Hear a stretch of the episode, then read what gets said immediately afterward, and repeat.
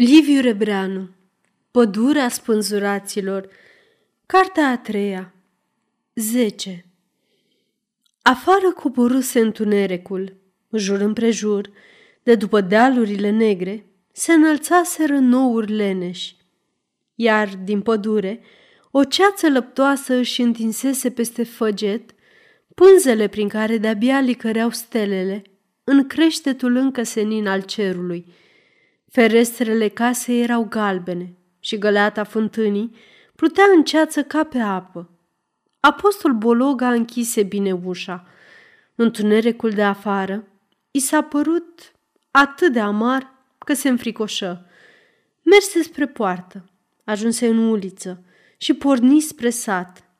Casele îl priveau cu ochii galbeni, mirați.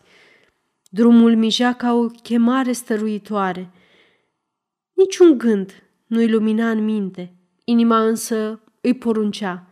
Înainte, înainte, ca un condamnat care nu îngăduia nicio șovăire. Îi lipăiau pașii pe uliță, parcă ar fi fost desculți, iar pintenii zângăneau regulat, subțire și dulce, ca niște clopoței de argint într-o depărtare nehotărâtă. Întâlni câteva siluete negre și două căruțe venind de pe front, la pas, cu răniți. Își iuțea mersul fără să-și dea seama, ca și cum ar fi vrut să ajungă undeva la o oră fixă. Îi era cald și toată căldura îi se grămădea în inimă. Trecu pe lângă gara cu acoperișul roșu și ieși din sat. Unde se încrucișează șoseaua cu calea ferată, își aduse aminte că, la întoarcere, Clapca a ocolit pădurea spânzuraților. O luă printre șinele care luceau stins, ca două săbii nesfârșit de lungi. Uneori se uita în stânga, dar ceața înghițea zarea și întunericul împreuna cerul cu pământul.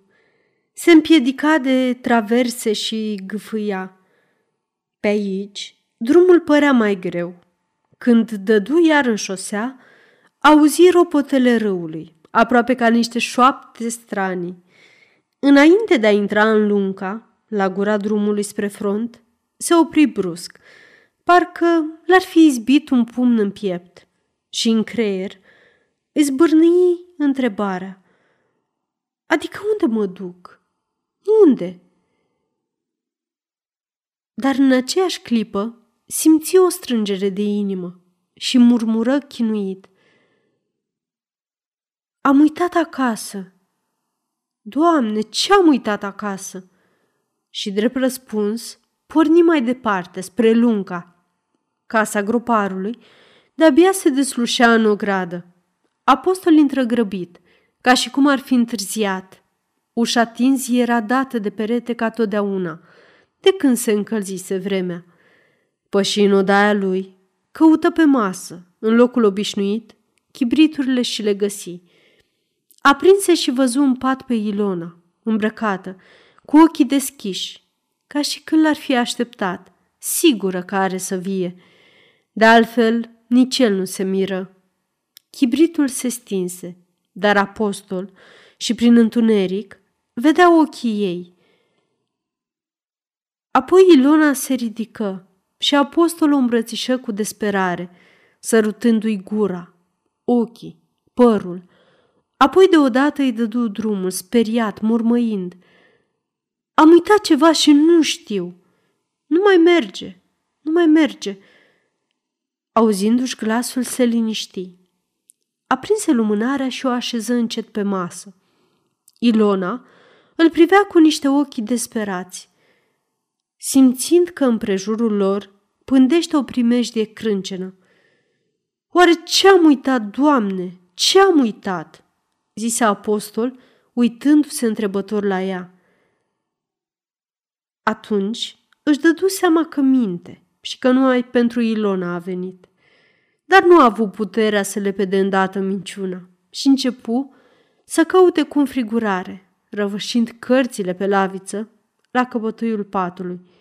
Din întâmplare îi căzu în mâini o hârtie cu pozițiile frontului, pe care într-o seară o completase și o uitase acolo. Uite, așa că am găsit, strigă triumfător către Ilona ca să-și scuze minciuna. O desfășură. Își aruncă privirea spre însemnările cu creion roșu. O îndoi frumos și o puse în buzunar. Apoi ridică ochii la Ilona și se cutremură. Își zicea, trebuie să explic. Și cerul gurii îi era uscat iască. Simțea că trebuie mii de gânduri îi furnicau în minte, dar toate se îngrămădeau și se spărgeau, încât nu putea închega nicio explicație. Sub vălmășugul gândurilor, însă un puhoi năpraznic îi ducea sufletul departe, zdrobindu-i toate îndoielile și șovăielile. Ilona, încână dânsul îngrozit, că nu are ce să-i spuie. Eu cunosc munții mai bine, șopti deodată Ilona ghicindu-i gândurile. Știu toate cotloanele, toate potecile, toate pârâiele. Am să-ți fiu călăuză. Nu, nu! Tresăria apostolului Mit. Tu nu trebuie să... Îi tremura glasul. Tăcu. Peste câteva clipe însă zise iar liniștit. Am să mă întorc, Ilona, să te iau. Crezi? Cred, răspunse ea privindu-l în ochi sălbatec. Bologa își puse casca și se uită împrejur. Odaia parcă trăia și respira încet amintire de fericire. Ilona se zvârli în brațele lui și îl sărută. Apoi apostolul ieși, întindă, se gândi că ar fi trebuit să se îmbrace mai gros și să-și ia revolverul. În mijlocul ogrăzii, întoarse capul. Ilona suflase în lumânare. La poartă simți pașii ei grăbiți, desculți, dar nu se mai opri. În uliță îi auzi glasul murmurat și înțelese numai un cuvânt. Dumnezeu. Își făcu cruce cu evlavie, ridicând ochii în sus. Cerul era negru, ca și pământul.